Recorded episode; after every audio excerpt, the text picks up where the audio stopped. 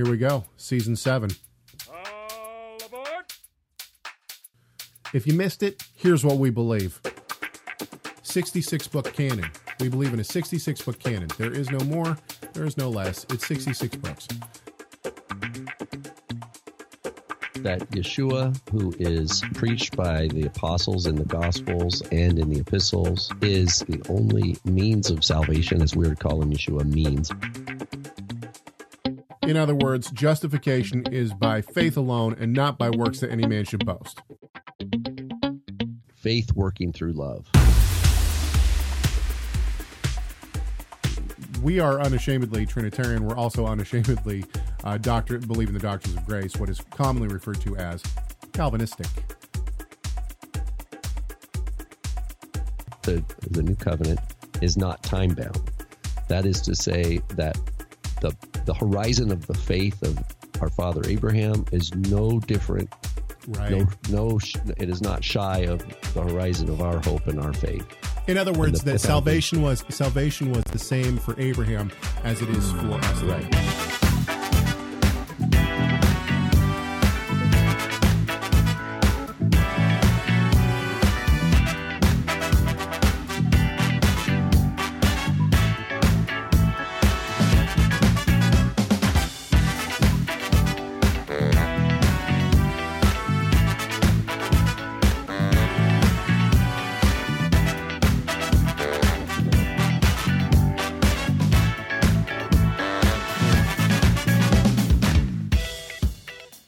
It is Wednesday, July 22nd.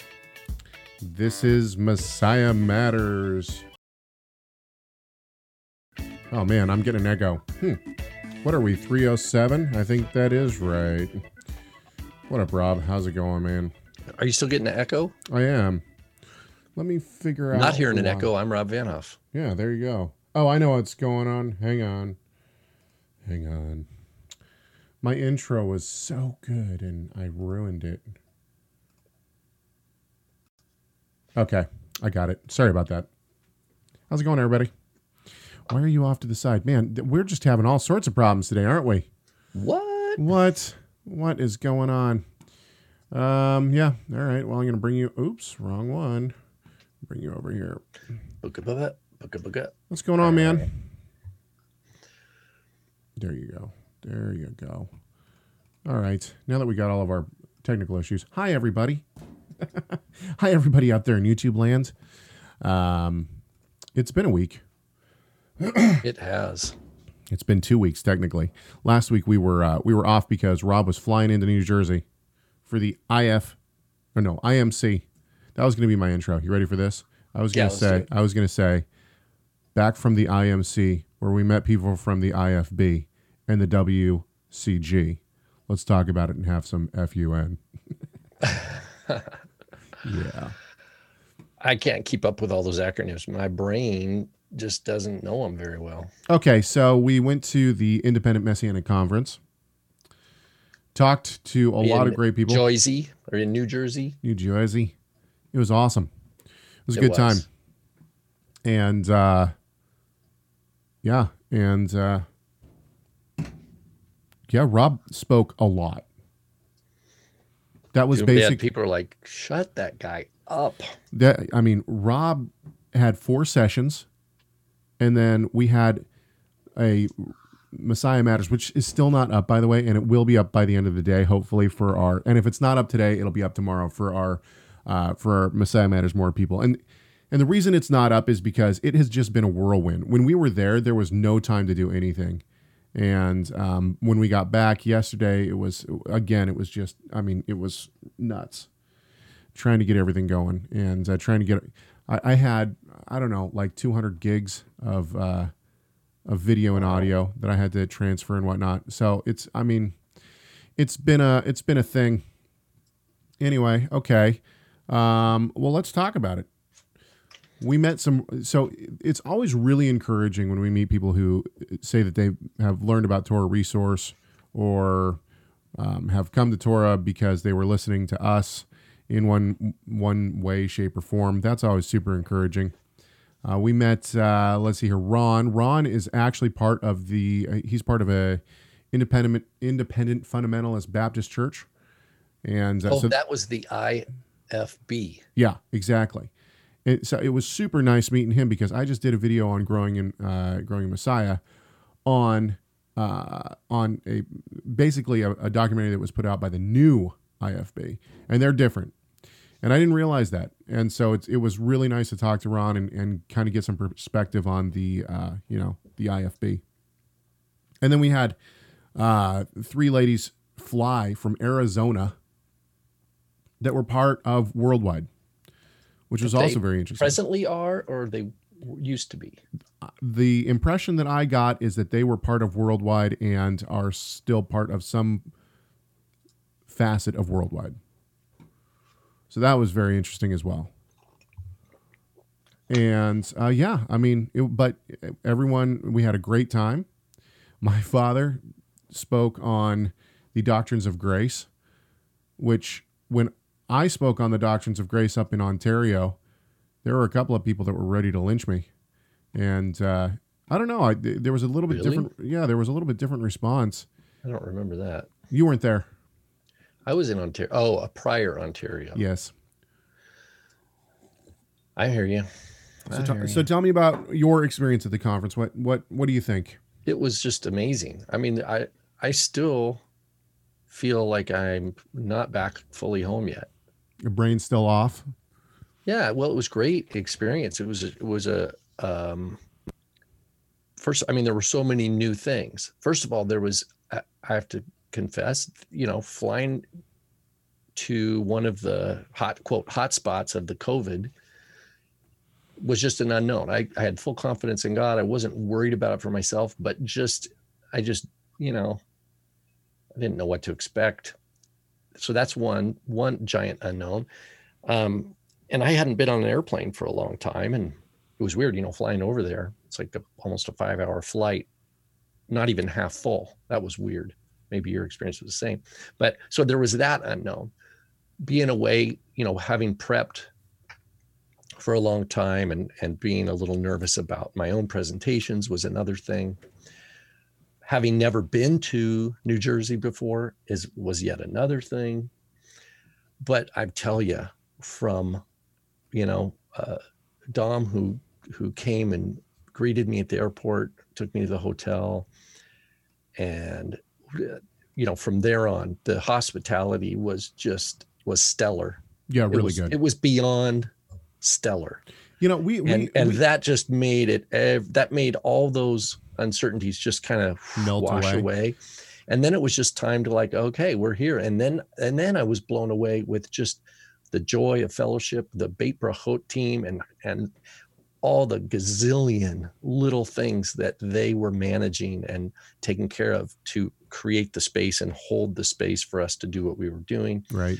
The thrill of seeing Ariel and Devora again, which I hadn't, you know, I had the joy to see them last spring. So for the, for those who don't know, Ariel Ariel and Devora are part of a. They have their own ministry. It's not connected to Torah Resource, but back in two thousand what two or whatnot, somewhere around in there, Ariel and my father were both starting out two separate, completely separate uh, ministries, separate from each other, not knowing that the other was making a ministry. My father told uh, called his TorahResource.com. Ariel in Israel called his Torah Resources International.com or .net or something. I forget anyway. But so people always think that Torah Resource Inst- Torah Resources International is a offshoot or a branch of Torah Resource. It's not. Two completely set. But anyway, they live in Israel, so every time we get to see them, and Ariel, after you know, in 2012, he came on, on as a uh, as a teacher, an adjunct Right, teacher that's right. at uh, Torah Resource Institute. So now the confusion is is heightened. With all that said, uh, we get to see them not too often, but when we do see them, it's really it's really great, really a blessing.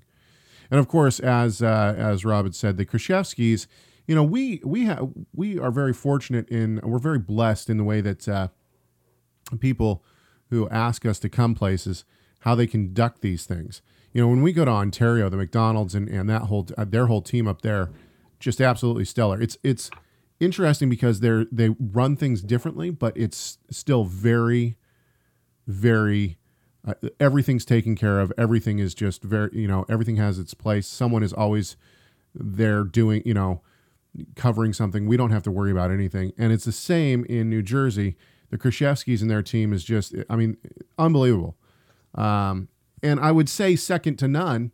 But it's like that in both, you know, in both of those places that we have gone to multiple times, um, in in two completely different ways. They, uh, you know, both those teams are just unbelievable, and uh, so, and they're not the only ones. You know, uh, there are some really great places that we've gone where the the hospitality is unbelievable. This is And- true. Yep. and, That's right. uh, I, I've put on conferences like that before, and I got to say, I, I'm not, I am not up to that standard. I wish I was, um, but I I've never been able to uh, pull it off like that. Uh, yeah, the Beit Brachot is the congregation there in Washington, New Jersey, and uh, they are just, it's unbelievable. It's really unbelievable, and uh, they got, uh, you know, the, the Lord's working really uh, some great things there as well. All right. Well, we don't have a ton to say about the conference except for that it, it was awesome. The audio from the conference will be coming out very shortly, actually. Um, I don't think it'll be long before we have the full audio up on TorahResource.com, and you'll be able to hear Rob's lectures. He uh, he did his fi- was it your final lecture went an hour and a half, and uh, I don't know how it's going to translate in audio because he looked at different manuscripts on the screen and then talked about those manuscripts. Ariel said it was one of the best lectures he'd heard in, in quite some time, um, and really informative. And uh, yeah, it was it was really good. So But is there video that will be available? Or Um, there's video of that lecture. Here's the thing: is that uh, for two of the lectures, the teachers were asked to wear masks, and so that didn't translate very well. right. And so then the question is is do we put out the video without those and or just have those as audio or do we not care it, anyway um so we'll, we'll figure it out we'll figure it out one way or the other we, we could always publish that one that one's video as well okay let's uh the thing is is that i don't know if my video actually got your screen and we'll talk about it okay um, we do have some things that we can talk about today. It could be a short show, it could be a long show. It all kind of depends what we want to do. First of all, I want to mention this about Torah Resource. We have been offering the entire 52 lectures of Galatians that my father Tim Hegg did um, years ago, but he did 52 lectures on the book of Galatians. That currently is being given as a gift to anyone who donates um, there's a specific donation link. You can find it on Torah Resource. You can also find it on our Facebook page. If you want that entire thing, um, I would encourage you. It ends at the end of this of I think this week. Basically, as soon as July is over, that ends. That offer ends. So um, go get it if you'd like it. Also, we'd like to uh, thank all of our producers. I have been so busy, I haven't had time to redo our credits. That's why they have not played today. Um, but if you would like to purchase a Messiah Matters executive producer credit, you can do so on our website, torahresource.com. All right. Um, somebody says this. This is on a YouTube thing that we, uh, a YouTube clip that we pulled from one of our shows. The clip itself is Is baptism only symbolic? And we are talking about whether or not baptism is a symbolic thing or not. And this person was the person who wrote the question in and said, I don't recall my question being answered at any point. Is it purely symbolic or is it necessary to salvation? Okay. It is a commandment, but it, it it there must be times where it is um what do you call it? Where there are exemptions. I don't think it's necessary for salvation, Just like I don't. on the cross. Uh, Right. Yeah, I mean, exactly. I don't think it's necessary for salvation, just in the same way that it was not necessary for uh, Abraham to be circumcised to be saved. Circumcision was the sign of faith. In other words, Abraham believed and it was reckoned to him as righteousness. We are not saved by any work of our own. We're not saved by any commandment, uh, any work that we do. Salvation is a gift from God, so is faith. And faith But is what command, sa- but but commandments, uh, God expects God has expectations for His family. Absolutely, Right? But Paul talks about this in Galatians. Abraham believed first; it was reckoned to him as righteousness. Circum- circumcision didn't come first. It wasn't that he was circumcised and then uh, and it then was became reckoned. right. It right. was reckoned to him as righteousness, and it's the same with baptism. Baptism is the same. It is a sign of the covenant that is made, the new covenant written on the heart. Baptism is that sign. But what comes first? Faith. Faith is what saves you, and faith is a gift from God. And so the answer to the question is baptism only symbolic? Well, I wouldn't say that it's only symbolic in that it's not just a symbol of what's happened. It's a commandment that's given and it's part of the covenantal obligation. However, it is not the means by which you are saved.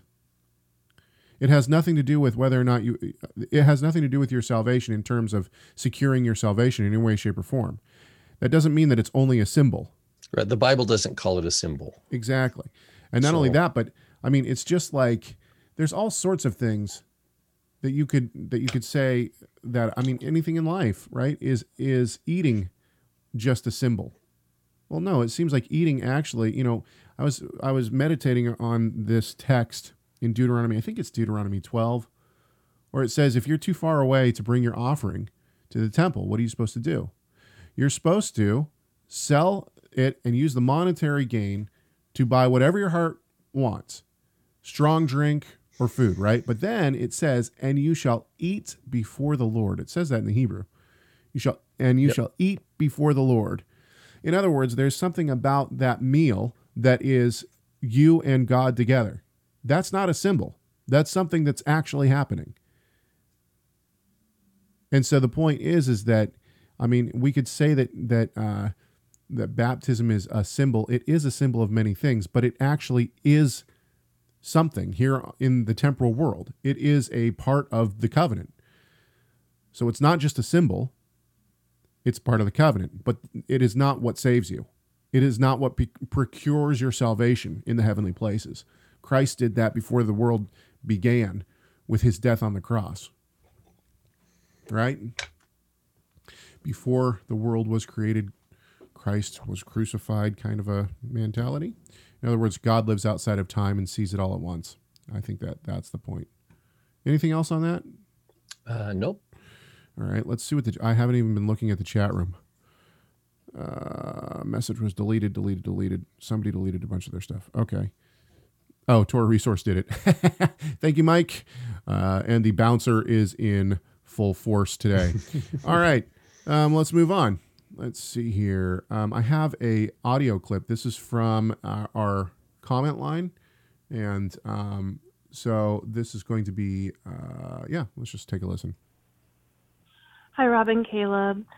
I was curious about your hats. I noticed that Rob is always wearing a hat, and Caleb, you mostly are shown wearing a hat. And I didn't know if that was something traditional or biblical, um, the reasoning behind it. And I was watching show number 244, and Caleb, you were telling a story about going to a congregation, and you were the only one in a hat. And uh, I didn't know if that was something you typically do at your congregation and would love to hear more. That's it. Okay, so I th- there's actually a lot to be said here. First of all, Rob wears a hat just because that's what he that's part of his clothing. It's part of his outfit. It's part of his uniform. I d- actually I, I didn't wear a hat. If you watch the the lectures, That's right. He put he put gel or whatever in his hair. Um. So here's the thing. I wore a uh, yarmulke or a kippah for I don't know years, and then I took it off for a little while, and then I then I wore it again for like eight more years. So my head was always covered, and uh, in it's in it's interesting because within Judaism, and I'm not talking about within like biblical Judaism. I'm talking about like within rabbinic Judaism, within um, tradition, a man always covers his head, right? And so does a woman, for that matter, in most places. But a man always has his head covered. In fact, I think it's the Talmud that says a man shouldn't take more than three steps without a, his head covered. And this is to remember that God's always above him and all these kind of things. On the flip side, the Christian church has taken a portion of First Corinthians and uh, a man's head being covered. They've taken that to mean an actual covering, and therefore they don't want uh, a man ever to have a hat on inside, uh, you know, a church or anything like that. Um, so it kind of depends what. Now we've talked about head coverings in First Corinthians. We don't think that it actually has to do with head coverings. We think it actually has to do with hair. For those who are wondering, anyway, there's an article on Torah Resource about that. So for me, growing up in two realms. I grew up in a, in a Messianic synagogue and I grew up in a non denominational Christian church. The church that I went to didn't care if you wore a hat inside or not. So the when I would go visit churches, this is a couple years ago, when I was still wearing a yarmulke, which I took off two years ago now. I took my yarmulke off two years ago, and I don't believe it'll ever go back on. Um, but the uh, and there's reasons for that, and I could talk about those. However, um, there are people in our office who wear yarmulkes all the time, right? Um, and I don't have a problem with that. You know, we went to a conference this this uh, past week where I don't know what fifty percent of the men in the at the conference were wearing kippahs. I think so. So I mean, and I'm not. That, that's totally fine. Um, so that's more of a personal thing for me, and I could talk more about that. But the um, in terms of the hat, the reason that I used to cover like put a hat on when I'd go to churches is because I wore a kippah all the time. I wore yarmulke all the time, and the thing that I didn't want is to walk into a church and have someone uh, instantaneously associate me with unbelievers and then tr- spend the first part of my visit at a church being evangelized, which is that's great, but that's you know I didn't want that misperception, Right. and so I'd wear a hat. And so uh, sometimes when you walk into a church, they want you to uncover your he- your head, and then the question is, okay, well, do I uncover my head fully or do I t- keep the kippah on? and that was kind of the point of the story that I was telling in the uh, in the show that that that this person was referencing. Um, I don't wear a hat most of the time now. The reason that I wear a hat on this show often is because I don't do my hair and or I need a haircut. And uh, so then I'll I'll throw a hat on in the morning. It's just a lot easier. Rob, go. I wear a hat because it's just a habit. I feel like I want I feel like I want something. I don't feel like it's re I don't have a religious uh connotation. I just and my wife's like you have such a good head of hair. I think it's because you used to have a mullet, and now that you don't have that mullet, you feel naked. I I feel like I just I feel naked when I don't have something a hat on my head. It feels weird to not have a hat on my head. That's I I don't have a religious uh, what do you call it about it um, Inclination. association. Yeah, yeah. We, we've uh, we've gone to conferences. My I've been to conferences before where, you know, it's obvious that the the different groups that are either hosting or whatnot think that women should have their head, heads covered. I don't know if this is from a First Corinthians uh, standpoint or what. I don't find anywhere in Scripture where uh, head covering is required unless you're a priest. In fact, my wife has been turned off by uh, people who or groups that feel that women should have their head covered constantly. Because my wife's not going to do that. She's just that's not i don't think that my wife even owns a head covering. So i think that that comes from more of a mis- misunderstanding of first corinthians uh, than anything else. Anyway. Uh yeah okay so i'm just trying to catch up real quick on some of the chats uh, for those who are watching this or um, wondering later, the um, there's a link in the Torah resource, uh, like Torah resource. Michael just posted a link uh, in the chat, so you can look in the chat, and there's a link to the uh, Galatians. If you donate, you get the Galatians. Um, anyway, by the way, I need to go back for just a second. I should say I don't care if groups have, you know, if groups the women have decided that they're going to cover their heads. If that's what the group wants to do, that's totally fine. Uh, Um, yep, yeah, I agree. Yeah. It's, however, when someone comes in that's not part of the group and or that's new to the group, and the group tries to force man-made restrictions uh, onto a person, then that then then that gets a little interesting. Um, so And and you know, a woman has authority over her own head. right. That's what that's. Uh, I should find that passage. And I like. I, who was it that I read? First of all, what verse is that? Where's that chapter? Is that First Corinthians fourteen? It's 11. ten, I believe. At least that's so says Michael. Um, if if that's the if he's responding to what Oh. that is. That which one was it? What did he say? Twelve. Uh, what? First We- we Corinthians talked 11, about it, 10? didn't we Yeah, we've we talked talk about this about before. I actually this don't. before? This is how this is how unprepared I am for this show. I don't even have my Bible uh, accordance program open on my computer right now. Okay. Yeah, I, I just restarted my computer because I had shut it. Yeah, it's First Corinthians Oh, chapter eleven. Yeah. It's 11, 2 through 16. Um.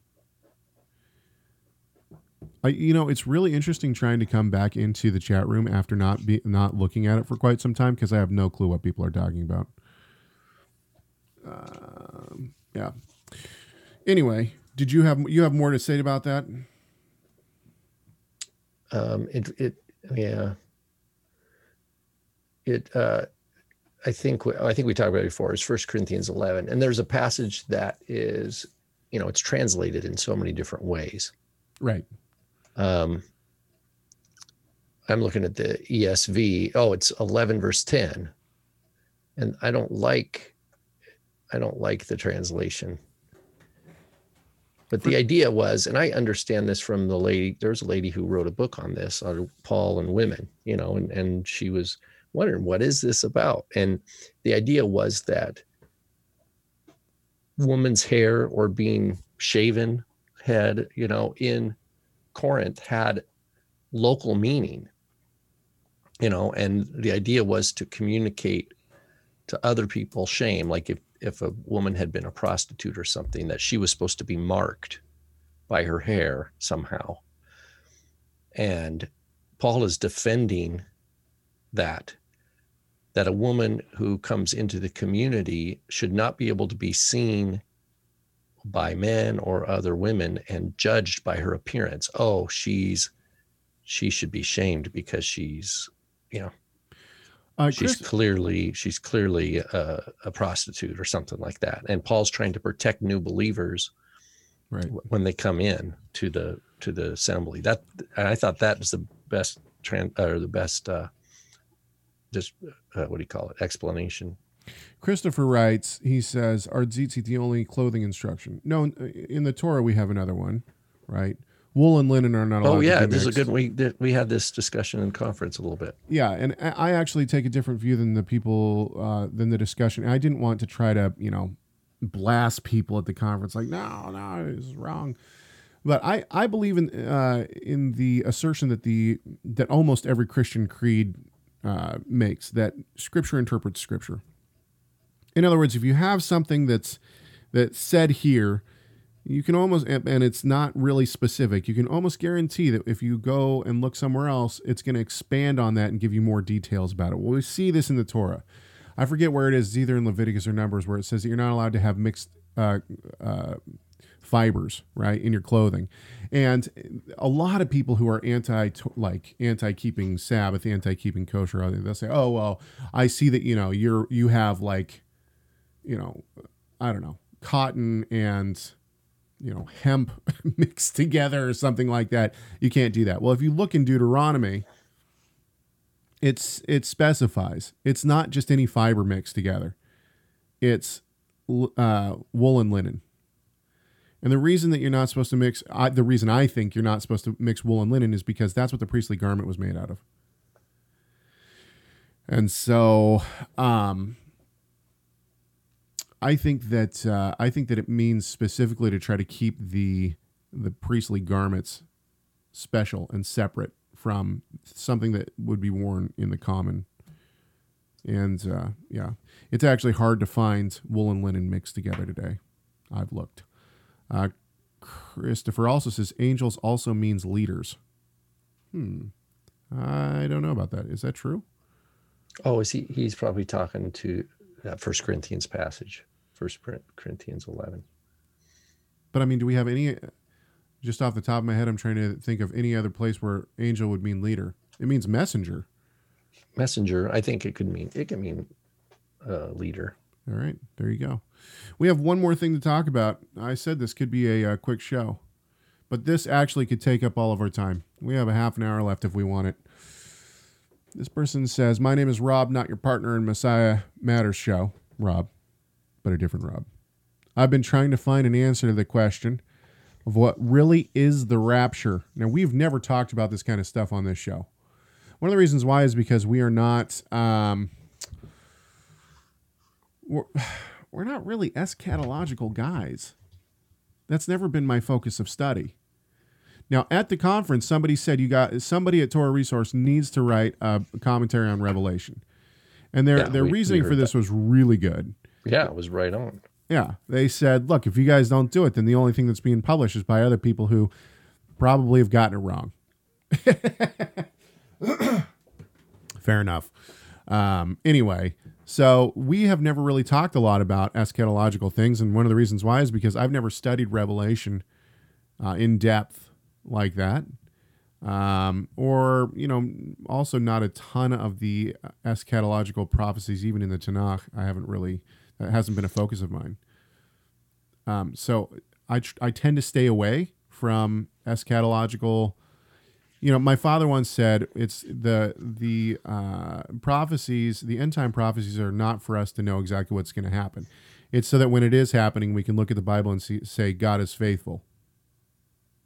In other words, we'll get through this because the Bible says we'll get through it. Maybe we Right. personally won't, but uh, there will always be a remnant. Is the point? And and Yeshua's on his way. That's the that's what you know. It's a comfort. Um, okay, so this person goes on. So to the question of what really is the rapture, and what is it going, and when is it going to happen? Honestly, I hold uh, the uh, pre-tribulation view, but I have doubts about it. You should have doubts about it because I don't think it's biblical. Anyway, they go on. I wonder what you, Rob, and your dad's view are. Do you three have the same view on the rapture? That's a good question. I don't know if we have the same view. I have the same view as my father. Yeah, well, I can share my view. I mean, I I'm assuming it's we're talking about the passage from First Thessalonians chapter 4 Yeah. and he basically I pulled it up here. I've got it in ESV. For this we declare to you by word from the Lord that we who are alive who are left until the coming of the Lord will not precede those who have fallen asleep. For the Lord himself will descend from heaven with a cry of command, with the voice of an archangel, and with the sound of the trumpet of God. The dead in Christ will rise first. Then we who are alive, that means whether Paul was going to be of that group or not, who are left, will be caught up together. And this this word "caught up" is um, is where we get this word rapture with them in the clouds to meet the Lord in the air. And so we will always be with the Lord. Therefore, encourage one another with these words. My understanding is that, like your Calvary Chapel, they see this as now, someone tell me if I'm wrong because I'm not a Calvary Chapel guy, but they believe that this is the describes the rapture that happens, and then there's great, you know, the the church is taken out of this world, and this is the where the Left Behind series comes. Right. So, for example, like all of a sudden people are, you know, flying in an airplane, and all of a sudden there's no pilot because he like got raptured, and then the plane crashes, you know what I mean, and stuff like that. Or Right. all of a sudden there's cars on the freeway that don't have anybody driving, and they're going 70 miles an hour. Um, and that's that's the I, I have no interest in misrepresenting Calvary Chapel. So please, if anybody knows, feel yeah, and, and I. I think that the wait, well, I to- don't read to- it this. We're just let me finish my the way Yeah, I ahead. understand this. First of all, is there's going to be a resurrection first. It says the the dead in Christ will rise first. Right. So people are going to see resurrection, and then those who who are witnessing the resurrection because they're they're in they, they're believers. Well, I imagine there's going to be unbelievers seeing the resurrection too. But those who are believers, it says he will be they will be caught up together to meet the Lord in the air. And what I understand this to be is not an escaping from this world, but a reception of the returning king. Yes. Yes. And um, N.T. Wright, I think, has done a great job in, des- in describing this. Now, it's been probably 10 years since I read his explanation of it. So I don't know if I would track 100% with uh, with N.T. Wright in terms of eschatology. But on this point, I think uh, it it makes perfect sense. Yeah, we this is- receive him and come back down. Yeah, he's descending from heaven. He's on his way. It says until the coming of the Lord. This is his return. Right. This is his return to earth. And what's he going to do when he returns to earth? He's going to rule. Right. Judge, there's going to be, you know, judgment, the final judgment, the separation of believers from unbelievers. And um, now the question of when this is going to happen. This is, you know, I've been reading uh, just a footnote here. Uh, Oxford University just released this uh, new volume one of a new series where they go through, they have a top Dead Sea Scroll scholar going through one of the Dead Sea Scrolls with pretty in-depth commentary. Well, this is one is on the the Habakkuk Pesher, Pesher Habakkuk. And it's probably written in the first century BC sometime. Uh, but after it seems that after Rome had come and put an end to the Maccabean line, to the Hasmonean line, and maybe before King Herod was set up, somewhere in there. It's hard to know for sure. But the point is, they are going, and it's all in Hebrew, and we have surviving fragments of it. It'll have a verse in Hebrew, you know, of of Habakkuk, and then a space, and then a commentary hmm and then a space and then a verse and it's just like it looks like a modern commentary. Right. but what's the what what sets apart the pesher is that it's applying to their time. They they believe that habakkuk is prophesying about the romans and about their community. In other words 2000 years ago you had people reading an ancient prophecy con- absolutely convinced that it was speaking about them and that they made social decisions. They moved, you know, they were away from the Jerusalem temple. They weren't going to have anything to do with it. They were wicked priests and all this kind of stuff. And ever since then, for the last 2,000 years, we've had, you know, this issue of like, what does the book of Revelation mean? You know, in Martin Luther's day, who was the, the beast? The Pope Right. Um, now it's they think people are saying it's Bill Gates or Prince Charles, you know, because there's an ASCII code in the computer lingo that it adds up to six six six if you put it just right. You know what I mean? Not six sixteen, mind you, but six six Right. Um, and then of course you have all the the movies like The Omen, you know, the kid with the birthmark that six six six. You know, I mean, people have getting gotten mileage out of this for a long time. Um, I was talking to someone the other day. They were talking about uh, you know 18 was it 1844 there was supposed to be something in the heavens that happened when you calculate daniel and and i just kind of to wrap up caleb i'll kick it back over to you it's just i think this is why we've refrained is because we're not we're okay trusting god and the timing. It doesn't mean we don't pay attention to things in the in the world but we also recognize that and i think caleb i think you brought this up the other day in new jersey. If we were living in let's say we were underground believing jews in uh, nazi germany would we think this was the hitler was the beast? Yeah, of course. or or if we were believers in under uh, stalin in russia and we were true believers and we were seeing mass slaughter would we think this is the end of time? And then and then given that is you know why does america think it's so special? Right. in god's eyes like yes yes granted there's a lot of maybe good things in america but woe unto us in america if we don't focus on the things of the kingdom of god.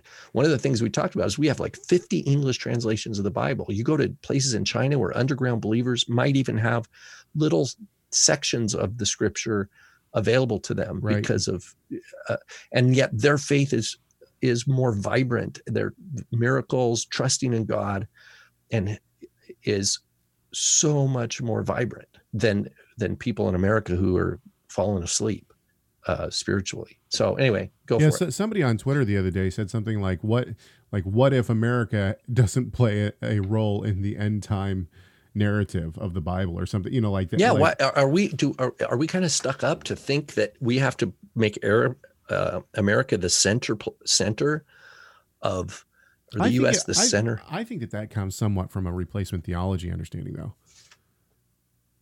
Okay, I've always wondered. I used to listen to. I had a job where I could listen to Michael Medved. So he's Orthodox Jewish conservative commentator and he's on like AM radios all over. He has like a 3-hour show. He's got like a disagreement day and stuff like that, which it's it's really entertainment. He's super smart. And he was liberal.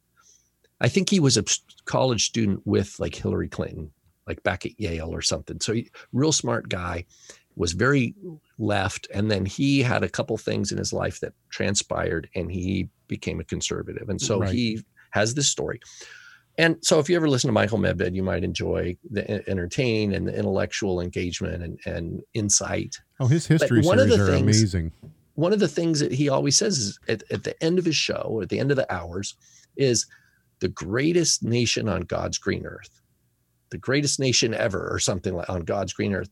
And and you hear this kind of thing too and i'm wondering i'm like from one perspective i agree. I agree. I'm grateful to you know i know not all our listeners are american citizens right or us citizens we got people from all over the world but yes there's a lot of great opportunity in America. However, it is there's a lot of corruption, right? We know there's a lot of shady stuff that we don't know what happened, just like in any nation. You know, it's like we, we know someone committed a crime. We don't know exactly what the crime was or what they or who did it. We just we just see all the downfall from it. You know, we just see all the ramifications and stuff. But I think of that. I think of someone who's Orthodox Jew, political commentator with this tagline greatest nation on God's green earth.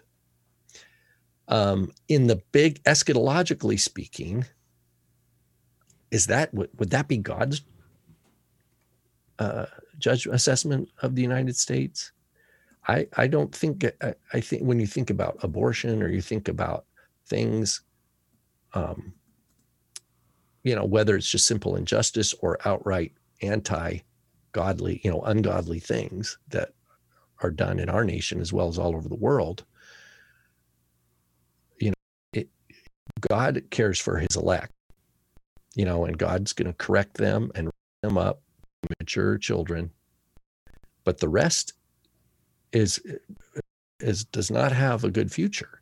I mean, I and, think and it's not around the nation. It's not around the borders of the countries where that where that happens. I think that uh, it's hard for me to say that a nation is is great when they slaughter children, and I think that abortion is the slaughter of of innocent life and children, and so, um, and when when a nation makes uh, their citizens money go towards that slaughter, Oh, I I find it to be very difficult to say, uh, yeah, we're we're living in a utopia here. Um, and I just looked up online country, countries where abortion is illegal. I can only find one country, and I might not be looking at the map close enough. Looks like Nicaragua is the only country where abortion is totally illegal. There are places where abortion is uh, uh, illegal, except for in cases of rape and incest.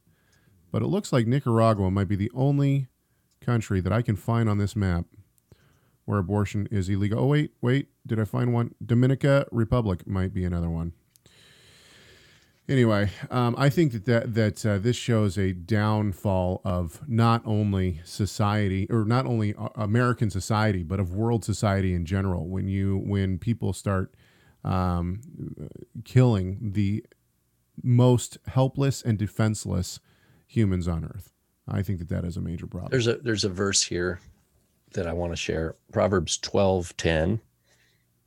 Proverbs twelve ten. Yodea tzadik nefesh behemato, berachamei reshaim achzari. What this is, Yodea tzadik nefesh behemato. That means a tzaddik, a righteous person, person knows the the nefesh of his behema, of his animal.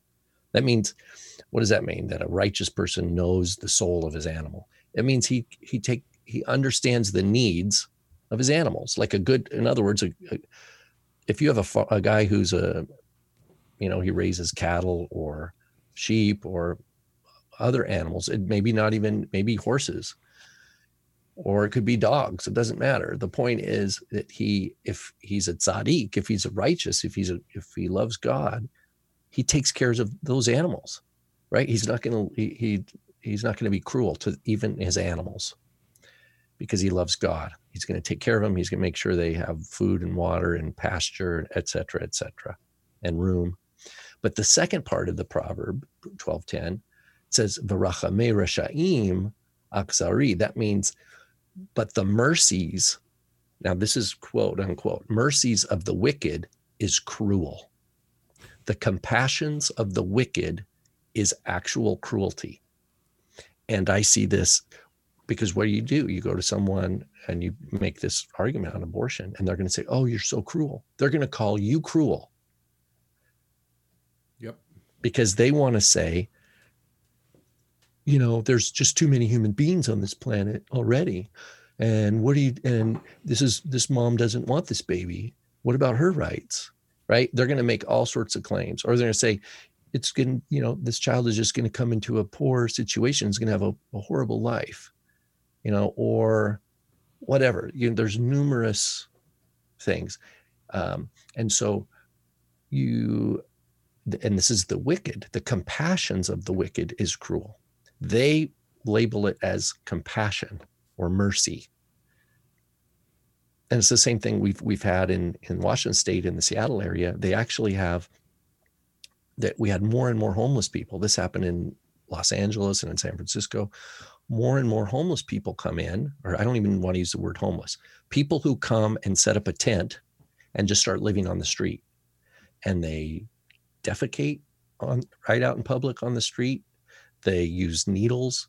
Well, what what happens? So what did the wicked do? The wicked stand under the guise of mercy and compassion and say, We'll provide you clean needles so that at least we know that you're not going to get use an old needle and get some other kind of sickness. We heaven forbid that happen.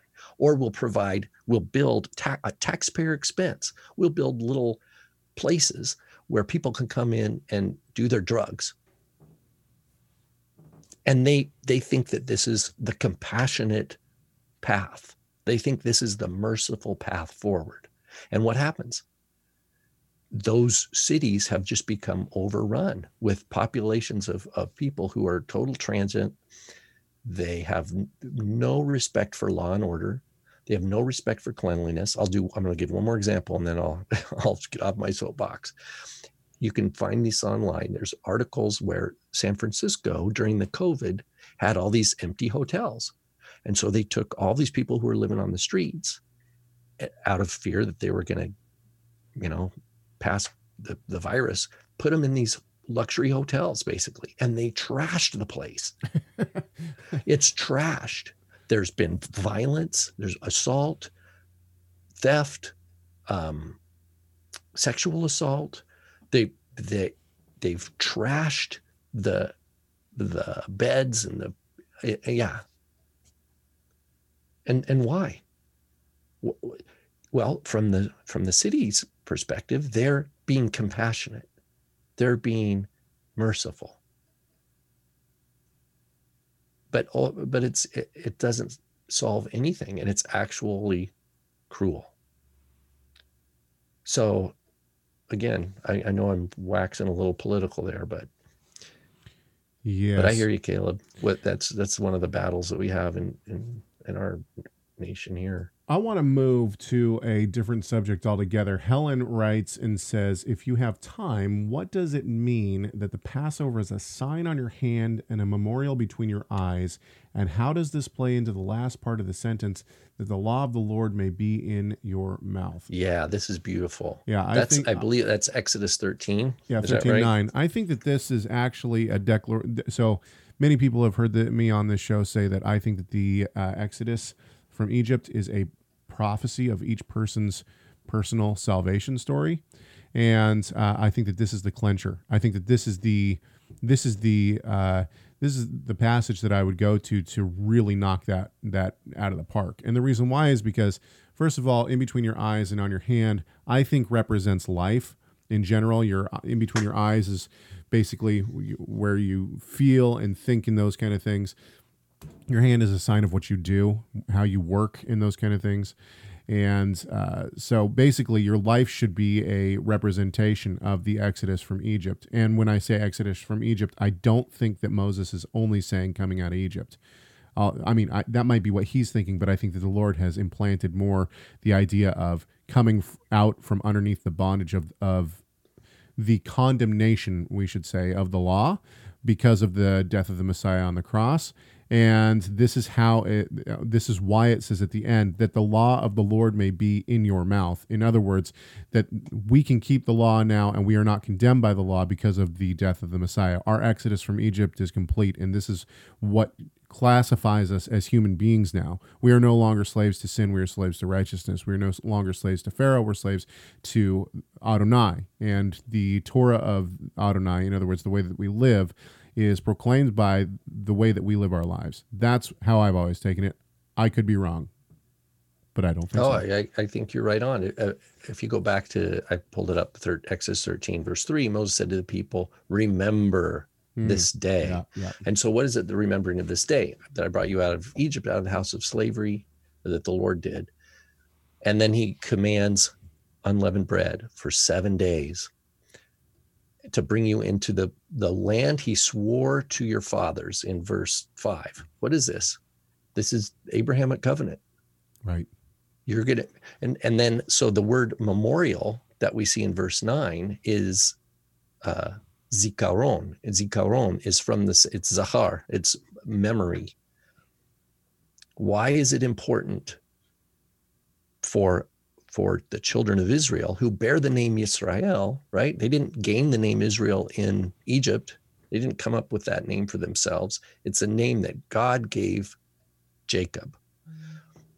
as as a sign that not that through his seed, right? Because it was Abraham, Isaac, Jacob, Jacob, Israel, right? That the Right. blessings of Abraham would come to him and his descendants. And this is all a core, uh, um, foundational event, but it's a mark of God's faithfulness Right. And actually, that, uh, that God is doing this because it's bigger than any one person. It's bigger than any one generation. This is a multi generational plan that God is, uh, in His wisdom, is timing everything out appropriately. Yeah, Christopher, so Christopher says, doesn't the mark of the beast parallel those? And Eve actually says, now I'm thinking, how does the idea relate to the mark of the beast in the forehead and on the hands? Yeah, I've often wondered if the mark of the beast, quote unquote, is actually something physical on your head and hand because I, th- we know that that uh, the evil one and all of the evil that goes on, they, the, it parallels. They love to mock God's Torah and God's Right. commands, right? We're Right. commanded that, that to love God and to, to put this commandment on our head and in our hands. And Judaism has taken that to mean the the tefillin between the eyes and on the hand, right? And I'm not saying that that's not, uh, you know, a, a good way to represent that. But ultimately, what does the head and hand represent? It rep- represents the way that we live our life. So the que- I've always wondered if the mark of the beast is actually going to be something physical that is on our head and our hand, or if it's a mocking of basically that the that uh, God's way of life should should be our way of life. In other words, is it that the those who call themselves believers will succumb to a way of life which is not uh, what the scriptures teach? And we which see would this be something that is not Torah on your mouth. yeah and we see this within the within the church today right there's you know i was i was kind of rolling my eyes and and uh, you know it hurt my soul a bit to see all these pictures of anglican priests and whatnot with the you know they wear this scarf around their neck or it's not a scarf. I, I don't know what they call it anyway. It's like a sash that they wear. And for pride month they have you know rainbow colored they've made them rainbow colored. And it's like man. Now What- that is a co- that is creating a symbol out of a biblical, like God said, this is a sign, the rainbow.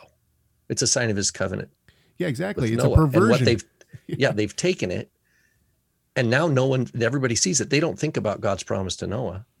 Well, they don't think about destruction. think, think of the mock that that is. They don't think about God's judgment. And, think think of the mock that that is. In other words, it even says that, that man had become corrupt because, uh, and you know, sex, sexual immorality is is lumped into that. And now God will never destroy the earth the way that He did. And the sign of it is that He's put a rainbow. And now those who are, are have accepted and uh, championed sexual perversion have taken that symbol to basically say, haha. I mean, it is exactly. And so the the within people saying they're calling themselves the body of Christ are using a worldly symbol to replace that that obfuscates the actual biblical symbol of what the rainbow is. To right. But anyway, that I, I mean, I even in Revelation, the rainbow's associated with Messiah's glory and and with the revelation of who God is. Yeah. My Wow. my wife always thinks it's funny when we go on vacation. Like we went on vacation and it was Pride Month. I don't know. I, this was last year, and we went into the, you know, into the city. We drove into the city, and there's rainbow flags all over the place. And I said, "Wow, man, these people are really into the No Way Covenant." You know, she always rolls her eyes at me. Anyway, I, the the point the point is is that I think that the uh, the idea that that the mark of the beast is going to be something physical, like a microchip in our head and hand, or that it's going to be a tattoo that we're all going to have on our head and hand, or, or whatever. That I don't know if uh, I don't know if I actually hold to that view. I think that it could be just as as much the idea that a you know a person if a person is uh, discriminated against for being a Christian, it's just like the Jews in in uh, Nazi Germany. You know, no Jews allowed. You're not allowed to shop here if you're a Jew, or you know, this is a Jewish business. You know, they had signs. This is a Jewish business. Don't shop here, kind of a thing.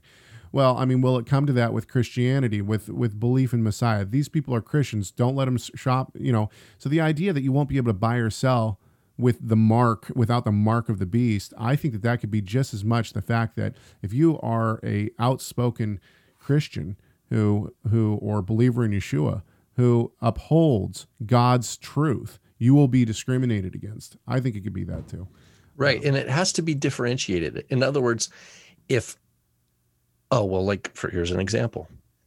Right now with this COVID thing, there's a whole bunch of different religions that have had their gatherings like either, you know, canceled altogether or minimized in some regard or regulated. Okay. So if I'm a Christian, but also Jews and Buddhists and Muslims and Hindus and Sikhs and you know Taoists or whatever, they if they're all suffering the same thing, then does it make sense that I'm going to say that this is an attack on on the body of Messiah? right I would say no. right I would say, wait a minute. No, it seems that when God's talking about that, it divides the true church from the not true church. Exactly. It can't be. It can't be like, oh yeah, you know, it, that's that's just my view. I, I, I, there's a lot of unknowns in that for me, but my my hunch, my it just seems like the overall thing of the scripture is the dividing line with the mark of the beast is believers in Messiah right versus non-believers right that that's the deal. Um, otherwise, I could just take, you know, it could be any group that's that's suffering, you know. Eh, Anyway, All right, it's been a fun show. We will be back next week. Uh, for those who are our supporters and our executive producers, keep your eyes on the uh, Messiah Matters More page. Uh, probably by the end of today, if not, then definitely tomorrow. I will have our Messiah Matters show that we did in New Jersey that was not broadcast up in that section, and you'll be able to see it there. If you want to become an executive producer or a supporter of this show, you can do so on our website, torahresource.com. Go check out all sorts of stuff there. We got lots of free stuff as well. I uh, it was referred to uh, at the conference as the rabbit hole. Uh, all you have to do is start looking around, and, and you'll spend hours. And that's the truth. We got so much stuff on there. Um, all right. Uh, thank you so much to everyone, and we hope that this conversation has glorified our great God and Savior Yeshua, the Messiah. Why? Well, you know, because Messiah matters.